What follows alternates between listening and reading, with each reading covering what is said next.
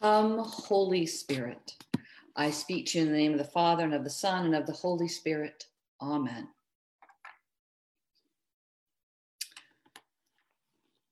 Come, Holy Spirit, come. Those are ancient words of the church, and they are joyful ones. On this feast of Pentecost, we celebrate the coming of the Holy Spirit to form the church all those years ago. And so we say, Come, Holy Spirit, come. We often call this the birthday of the church, and I know many churches where this day is celebrated with great festivity, streamers and red balloons. Some even have birthday cake. I have my opinions about that. But we're not immune. I'm wearing a red stole. I see many of you are wearing red or orange or another flame color. We sing, Breathe on Me, Breath of God, and we read the story from Acts, sometimes in multiple languages. And for one Sunday of the year, we focus all our attention on the Holy Spirit, often represented as a peaceful dove. While all of that is lovely, right now, today, it seems the stuff of nostalgia. An institution celebrating its founding as if its founder is long gone. And we don't have time for that. Not this year. For this year, we don't need to wear orange and red because our cities are on fire. We can't sing placidly, breathe on me, breath of God, because too many are on ventilators. And yet again, we've heard a man, George Floyd, cry out, I can't breathe. This year, we need to pay attention to the Holy Spirit as scripture describes her prophetic, uncontainable, alarming, Wherever the Holy Spirit alights, people prophesy. The people, the popular depiction of a prophet is often a madman predicting the future, but prophets don't predict the future. Prophets tell the truth.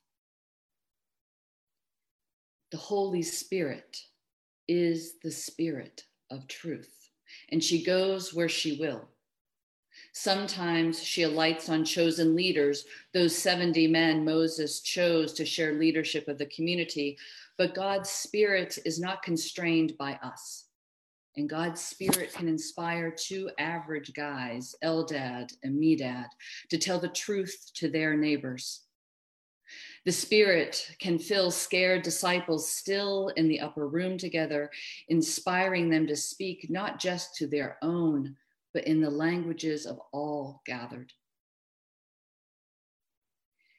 And though we now chant Veni Sancte Spiritus on Pentecost, come Holy Spirit at every ordination, the truth is that the Spirit is often a very unwelcome visitor.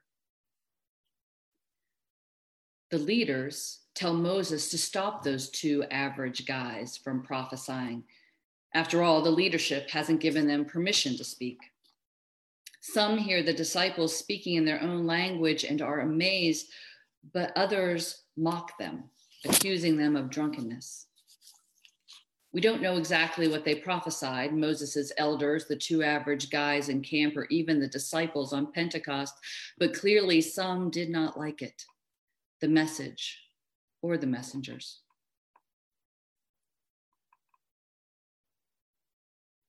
Is it too much to say that today we're hearing truth from unlikely places?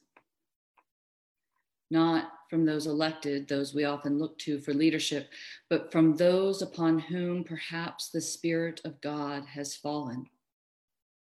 Essential workers telling the truth of their lives.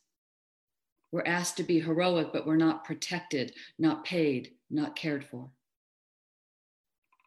epidemiologists and scientists speaking the truth. We protect one another with masks, not with more shopping.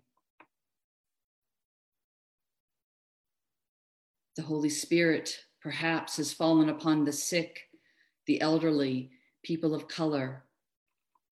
Though we know we're precious in God's eyes, some of our society thinks we're expendable during this virus time.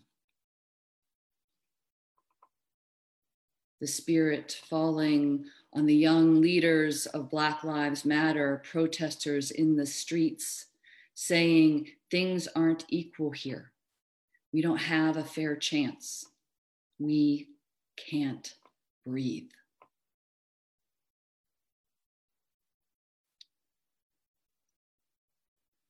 There are some hard truths we all need to hear, often coming from people that many of us aren't used to listening to. Some mock them, dismiss them, slander them. But the Holy Spirit moves where she will, often where we least expect. On Pentecost, we pray, Come, Holy Spirit, come. Well, surely the Spirit is here. The Spirit came upon the apostles still hiding together in the upper room after the state execution of Jesus. The Spirit entered loudly with a sound like the rush of a violent wind and filled the entire house, singeing them with tongues of fire, putting new words in their mouths, helping them to communicate God's deeds of power to people of all backgrounds.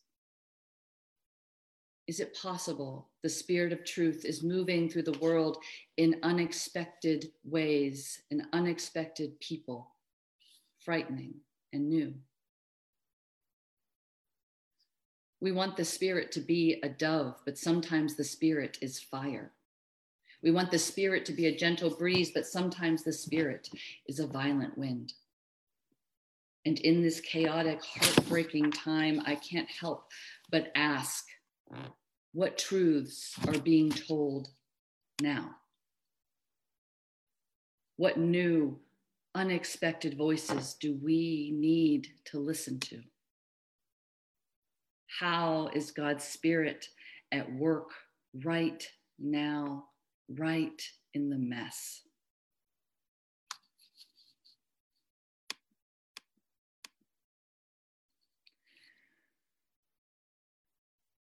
Prophecy isn't about predicting the future, it's about telling the truth. And truths are being told, beloved. I wish we could celebrate Pentecost with streamers and birthday cake, but that's not where we are. We are in the midst of uncomfortable truths, truths that are always there but are now being revealed. And this is a hard time for all of us. I'm not sure I can weather the spirit of truth right now.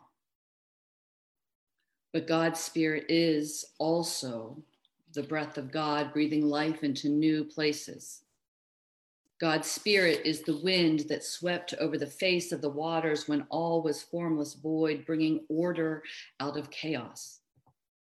And after being mocked by some, Peter quotes the prophet Joel, promising that God's Spirit will pour out upon all people, and our young and our oppressed will prophesy and see visions, and our old will dream dreams.